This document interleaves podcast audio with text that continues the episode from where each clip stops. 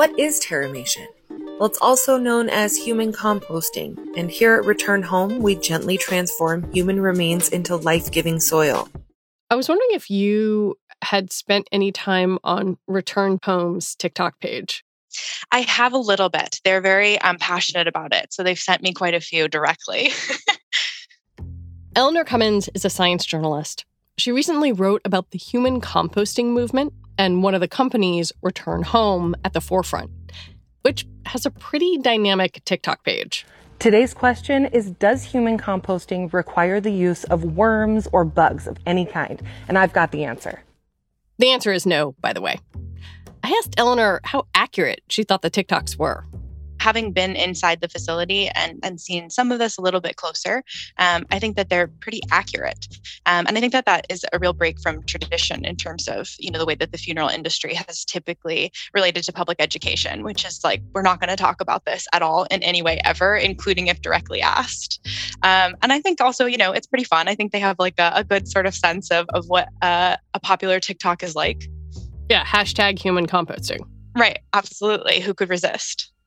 Today on the show, Eleanor is going to take us inside the world of human composting, a movement that's pushing for a greener way of returning us all to the earth. I'm Lizzie O'Leary, and you're listening to What Next TBD, a show about technology, power, and how the future, in this case, maybe our literal future, will be determined. Stick around.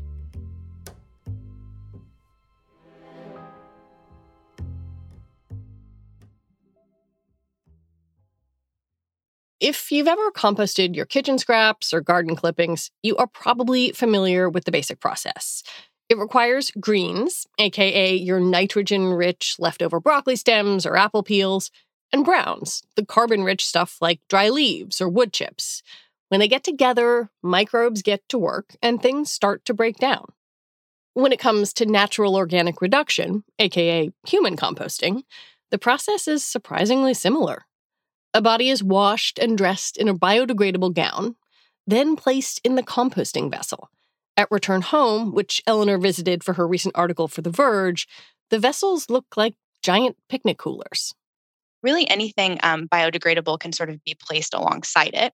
So you'll have family adding, you know, um, love notes, um, or uh, you know, I've I've I remember the first time I ever met the CEO, Micah. He was like, "You can put anything in, love notes or ham sandwiches." And the body and all of those other sort of materials are placed on a bed of alfalfa, sawdust, and straw. And so that's going to be sort of the browns of the compost, if you will, and the body is the greens. The vessel is closed. And um, all of the microbes in your stomach are actually going to do the work of decomposition. Hmm. So when those microbes are no longer, you know, eating our food, digesting that for us, they start to digest us. Um, so those microbes, they really just need a little bit of um, heat, moisture, and uh, a lot of oxygen um, so that they can perform what's called aerobic digestion. After about a month in the vessel, most of the body has broken down into what just looks like dirt. The bones are then removed and crushed into smaller pieces, then placed back in the vessel. And so that last stage is sort of letting the soil rest. So um, there's an additional sort of month where the temperature in the vessel comes down. Um, the uh, the sort of materials start to solidify into what we would recognize as soil. And you know, 60 days later, um, what you'll have is a, a totally safe, um, pathogen-free soil that can be used to grow a tree or um, you know uh, nourish a garden. Like it, it's really can be used in any way that uh, other soil could be. The end product looks not unlike a fine grained mulch. If you didn't know, you'd probably think it was from a garden store. There was one woman in your story who referred to the soil product at the end as mom post. yes. Yes. I um, spoke with a, a, family who has done this process recently um, at Return Home, the Gerberdings. And Rachel was um, one of the funniest uh, sources I've, I've ever met. It was very meaningful to her to be able to do um, the human composting process, but she also knew that she was doing something kind of funny and spooky, and she really liked that. Um, and so, yeah, she called the the product Mom Post. Her brother called the vessel um, their mother's terrarium. They had all of these sorts of of names and kind of inside jokes about about this process. Um, and yeah, I think that they were really happy um, with with sort of that end product because as rachel said to me you know i'm going to be able to use this in my garden and feel like my mother is with me um, you know every time i'm tending to my plants. You spent some time at the return home facility. I, I wonder if you could tell me just like what does it look like what's it like inside? Were people in there kind of spending time with their loved ones vessels it's not much to look at from the outside. It just sort of looks like a, a hangar um, style facility, um, like any other, um, and it's surrounded, you know, by like scrap metal recyclers and uh, RV repairmen. And when you enter, um, you're in this sort of nondescript little office area. But if you pass through that, you open into this huge, you know, tall facility where sort of the first time I went, there were these kind of Costco like um, you know, ca- like bookcases that stretched all the way up to the ceiling. But instead of like bulk toilet paper, it was these vessels for composting human bodies. Wow. And so that's sort of the the front of house where that first 30 days unfolds, right? And and the the body is being sort of actively digested. Um, then, if you kind of go farther into the facility, there's an additional set of rooms, and back there is where um, that second, uh, you know, month-long process of um, processing the bones and then kind of letting that soil rest takes place. Um, and that looks, you know, like again, kind of like a warehouse facility, like any other. The process of composting a human body might seem unsettling or even gross. But it's also slower and less abrupt than having a body taken away to be embalmed or cremated. At return home, the staff quickly realized that people actually wanted to spend that extra time sitting with the vessels and grieving their loved ones. So now, over those sort of Costco style shelves, you'll see these beautiful um, panels of, of sort of greenery, like printed forest, um, that can move back and forth so they can still do all the work of natural organic reduction, but it looks very um, bright and welcoming. They've set out sort of little um, kind of areas where families can sit in front of the vessels. Um, they have, you know, a Sonos like surround speaker system, so you can play whatever sort of music you want. Um, people bring books, guitars, like truly, however you you want to spend your time there. Um, it, they've they've really made space for that. Um, but yeah, at, at, you know, in sort of its bare bones, it's it's one of the most you know industrial spaces I've spent an extended amount of time in. I thought that juxtaposition was so fascinating, right? The the sort of mechanical work that has to go into mimicking this natural process. Traditionally, the burial process in the US involves, you know, embalming and and preserving the body. And I would imagine in this case that there is none of that, right? Because it it has to decompose. What what's the environmental impact of this process. I guess that must have been appealing to the people who chose to do this. The traditional um, American Christian funeral uh, has a lot of sort of upfront environmental costs, um, you know, according to its critics. Um, what you'll find is that, you know, traditionally the body was embalmed, and that involves, uh, you know, a carcinogen um, called formaldehyde, and it's literally designed to stop the body from breaking down. Also, in traditional embalming, you know, you'd be placed inside a wood casket that's also trying to prevent you from breaking down. That casket would be then placed in a concrete burial chamber that's trying to prevent you from breaking down. So, all of this is sort of turned on its head in human composting. And the goal is like, actually, how quickly can we sort of, you know, accelerate this process of um, returning to soil, so to speak? Um, so I think that environmentally, that's a huge pull, especially in the Pacific Northwest, um, where where I'm from. And I think that you know some of the ways that they have created a greener process are obviously they're they're removing a lot of these um, you know sort of permanent elements from burial like the casket. Um, they are reusing the vessels right? They have a, a sort of hmm. standard set. Um, one person passes through in about 30 days the next person can then come in. Um, you know the facilities tend to be run on um, you know green energy that's purchased from the grid so that it's uh, kind of contributing to this carbon neutral premise.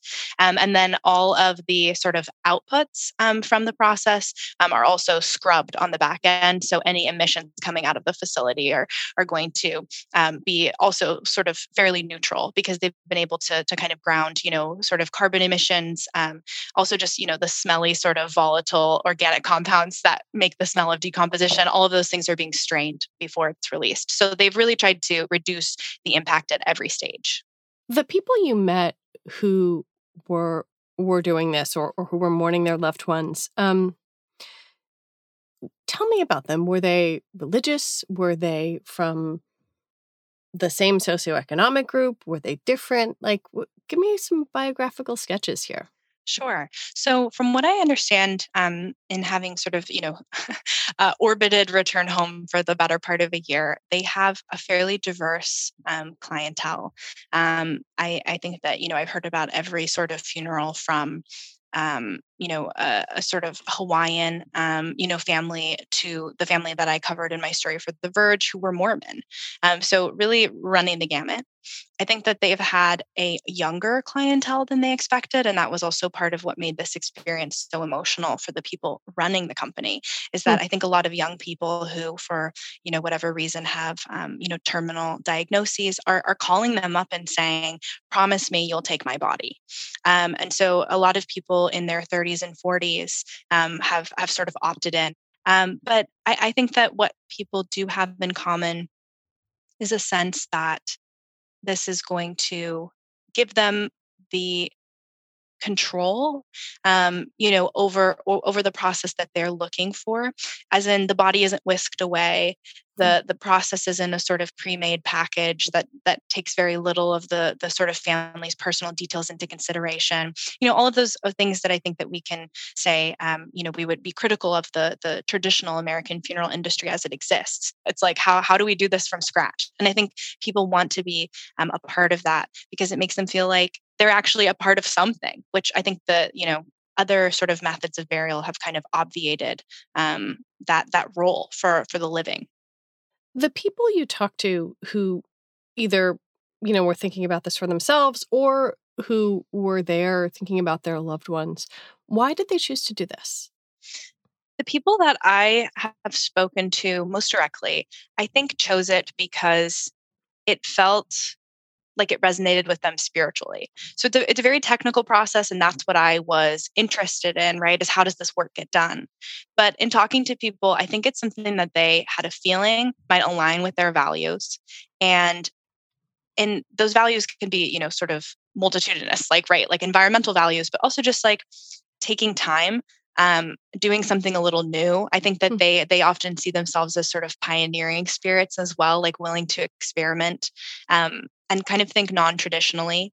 And i think too you know there's a lot of this that it's seen in opposition often right to the sort of traditional american christian burial but i think it also is in many ways kind of a return of, of other you know indigenous practices um, of values from um, you know judaism and islam which are focused on you know getting the body into the ground as soon as possible um, in, in sort of the least um, you know mediated form.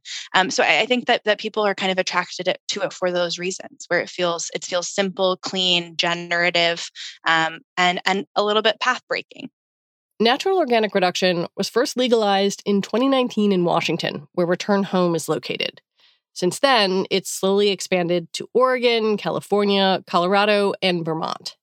In New York, the state legislature passed a bill approving human composting, but it's been sitting with the governor for about a year. I think that advocates would like to see this in as many states as possible, but that's going to take time because they have to take one state on every legislative cycle. And it does take a lot of, of sort of resources to convince people, um, you know, that this is uh, something worth doing. How much does it cost? The process um, costs between $5,500 and $7,000 right now, depending on which company you go with. That's cheaper than the average funeral. It is, yes. It is cheaper than um, the the sort of full on um, uh, traditional American funeral, but it is significantly more than direct cremation, which we're seeing, um, you know, a rise in as well. Um, I think the reason that people would sort of evaluate those two and go with human composting is that cremation um, is also an environmental sort of hazard, if you will. Um, the average cremation releases about 500 pounds of carbon emissions through uh, that intense flame generating process process. Um, and so I think that, you know, people are, are kind of measuring it against all of these things. How big an industry are we talking about? Like, is there any way to gauge the growth of the industry and I guess also the demand? I think that um, the business element of this has really not been worked out. I think we're seeing it happen in real time where these companies are trying to figure out what is a sustainable, um, you know, sort of rate of growth for them. What's happening is uh, that we're seeing companies that are really determined to scale rapidly. I spoke, for example, with a company called Earth. And their idea is that, you know, in the next two years or so, depending on, you know, sort of factors like the recession, um, they would like to have regional hubs all over the country um, that they would be able to um, bring sort of anybody in a few hundred mile radius to that facility um, compost everyone there in a sort of direct cremation style, and then ship the remains back to the family in the form hmm. of that soil.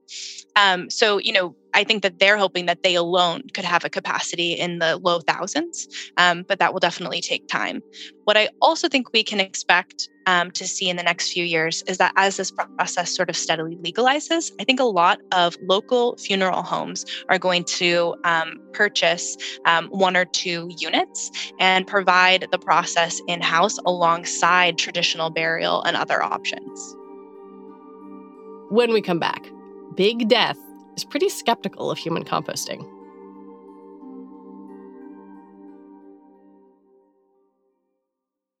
Natural organic reduction is still a very new industry.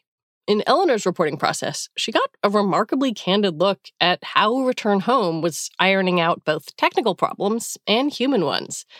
The company's CEO, Micah Truman, was blunt about how surprised he was by some of the emotional challenges in his work he'd spent the 18 months prior you know working on really technical problems right? Like how do you get this done and do it efficiently?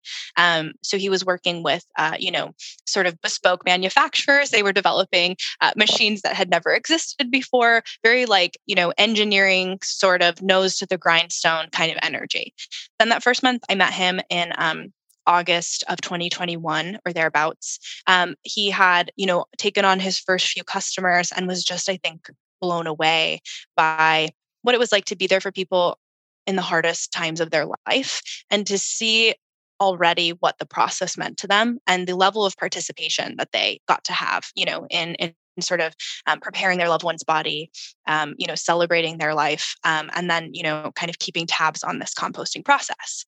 So as he moved forward from there i think that the the questions became less about the engineering and more about the sort of user experience really right? Like what is it like to have a loved one going through this process and how can we make it better for people? So that's where you see these changes from this you know very industrial looking facility to a sort of warmer and more um, you know living person focused one. Um, you see you know the sort of open invitation to families to um, visit whenever they would like. And I think too, it has raised business questions for for Micah, right? Um, because if he wants to, uh, you know, do this uh, in a way that is is very human and, and humane, I think that that changes the equation about how many people, um, you know, he can process at one time. Yeah, um, I think that he hasn't really, yeah, ironed that out for himself. Obviously, this is in a handful of states now, but one of the things that is really interesting to me is, I guess, the potential for it to be in other places. Do you see it as a potential disruption to the way American death works at a mass scale? I think that's a great question. And it's a hard one to answer because of the way that the system works. So I think that this sort of state by state, um, you know, uh, kind of approval and legislation is a, a, real challenge. There's an analog here in a process called alkaline hydrolysis, which is also known as aquamation, and it's a way of dissolving a body. Um, that's legal in um, 20 or 25 states now and that took you know like 20 years of effort right to get it legalized in, in about half of states. Um, i think that natural organic reduction will probably move a little bit faster but I think that it, it, will still take time to push it through one by one. I think that the New York bill is a great example of that, right? Like the assembly approved it and the governor hasn't signed it. And the it's sort of an open question as to why that is. I think that there is some resistance from the traditional funeral industry who sort of feel as if, yes, they are being disrupted um, and aren't necessarily too pleased about it. And then I think you're also seeing resistance from a few sort of, um, you know, interest groups like the Catholic Church who feel that this is sort of a, a desecration of the body. Um, but given all of those challenges, um, I think that uh, we are going to see this continue to spread um, in terms of like, you know, the actual number of available units to customers. I think that greener burial is an American value um, that is really becoming well articulated um, and, and something that has a lot of services um, actually attached to it now. So I think that that is sort of an unstoppable force. And even the most traditional funeral director would, would sort of acknowledge, right, that, that this is uh, where the, the sort of trends are heading. Yeah, I mean, you, you've spent a lot of time thinking about the the funeral business. Like, how how big is it? How powerful is it? It's an incredibly um, powerful force, and all the more so because uh, people don't want to think about or talk about it. So huh. it, it, sort of operates with impunity. Um, Just like a, here, do what you got to do. Yes, exactly. I think people are like, I don't want to know anything about that. So I'm going to assume that everything is working smoothly. And the answer in a lot of cases could not be farther from the truth. Um, this sort of state by state regulation has created a system um, where there's immense regulatory capture. So instead of regulating in favor of consumers, the industry has been able to regulate in its own favor.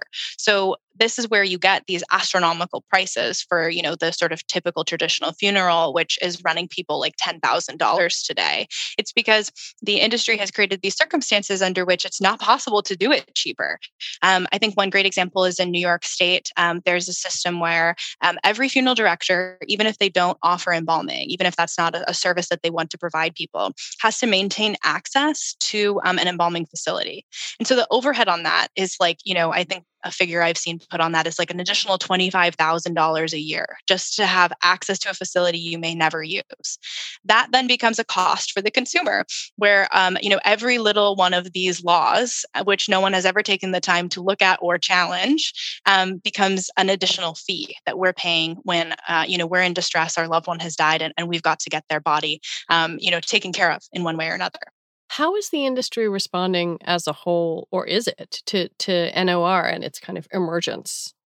I think that for now, it feels to them fairly contained. These weird hippies are doing this on the West Coast, whatever. Totally, and I think that the the sort of place that it's emerging from is already some of the most you know progressive funeral spaces in the country like seattle funeral directors before natural organic reduction were already you know on the green burial movement so NOR was just like, you know, a kind of continuation of that.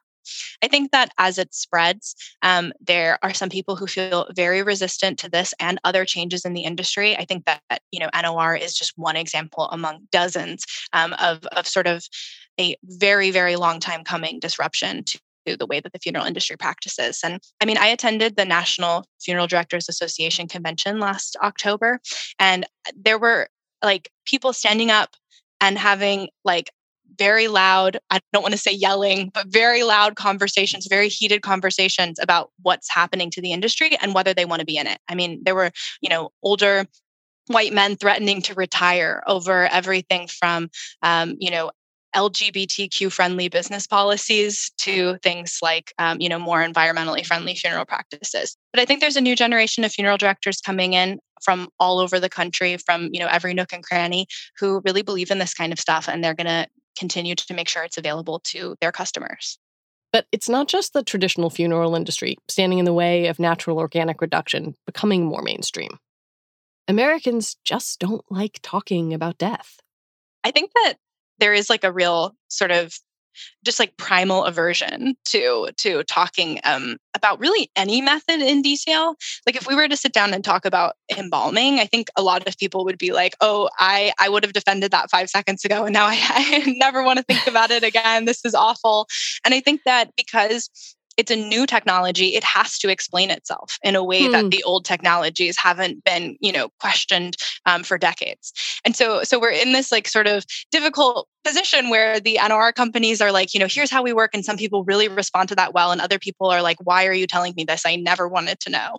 Um, in terms of, of other sort of specific pushback um, i think that you know there is a feeling um, that that this is is sort of like uh, unholy. There's also sort of like a hmm. religious hmm. dimension that I think is is kind of added onto that that physical aversion. That this is sort of taken away from the ritual ways in which we process and understand death and and find comfort from religion. Yeah, absolutely. I mean, the Catholic Church has said that you know NOR is um, more appropriate for vegetable trimmings and eggshells than for human bodies. You know, that that's sort of um, one of the diocese stances on this. Um, and I think that, you know, that makes sense. And uh, people who feel that way will never have to do NOR. Um, I think that for the, the, you know, customers who are very um, excited about this idea, for them, it feels more like a return to sort of natural ways. And to some degree, you know, they have some real evidence behind them. But I have to say, like, the traditional American funeral is like 160 years old. It's not an ancient practice, right? It's it's not sort of innate to the human experience that we do things this way. I was about to ask you about Drew Gilpin Faust's book, This Republic of Suffering, which was a sort of transformative read for me because I had not thought about the very intimate at home experience of death that that most Americans had prior to the Civil War. And that's when things started to change. And I wonder if having gone through the past few years and lost more than a million people to COVID, if you think there might be some space for Americans to rethink how we feel about death, Re- rethink that distance that we have put between ourselves and something that will happen to all of us. I think that NOR can be seen as as one sort of attempt to reacquaint ourselves with this process right for people who do like to hear about it who do want to participate it who you know in it who have um, put their families through this process i think that it is something that that proximity is what's appreciated. Those details are, are what they desire. Um, they they want to sort of lift the veil. Um, whether that's true for everyone, um, I guess, sort of remains to be seen. I, I, do think that it's important to say, you know, that that right now NOR really is in some ways a sort of a sort of small um, and kind of culture bound, um, you know, sort of option. But I, I feel that when it comes to these questions of proximity that people are trying to find ways through you know the home funeral movement um, through green burial whether that's you know nor or or just sort of you know in a, a designated forest um, whether it's going through the traditional process but asking a funeral director if you can be the one to help prepare your family member right? Did doing this story make you think about what you wanted to happen to your body when you die? Yeah i think i'm always thinking about that. Um, i think that for me I am attracted to NOR in a way that just for personal reasons, I'm, I'm not as attracted to a process like aquamation. Um, I am drawn to that sort of um, new frontiers um, kind of element of it. I, I, like that idea of, of participating in something um, that feels burgeoning and, and exciting and new. Um, but I think at the end of the day, for me, it would really be about what my loved ones wanted and what worked for them. And I think that you see this in this Verge story I wrote, where I focused on the daughter of a person who died right? More than more than the mother who had actually passed away. Because it was the daughter who was like this is important to me. This is what i want and this is the way that i'll get to feel close to you. And her mother hmm. you know said yeah go for it. Like i'll i'll be dead. Um, and so i think that you know this process just really does center the living and i hope that that's what people would say um, about whatever my family decides for me, you know, when I die. Eleanor Cummins, thank you very much. Thank you. Eleanor Cummins is a freelance science journalist. And that is it for our show today. What Next TBD is produced by Evan Campbell. Our show is edited by Tori Bosch. Joanne Levine is the executive producer for What Next. Alicia Montgomery is vice president of audio for Slate. TBD is part of the larger What Next family, and we're also part of Future Tense, a partnership of Slate, Arizona State University, and New America. And if you are a fan of the show, I have a request for you become a Slate Plus member. You can get all your Slate podcasts ad free. Just head on over to slate.com slash whatnextplus to sign up. All right, we will be back next week with more episodes. I'm Lizzie O'Leary. Thanks for listening.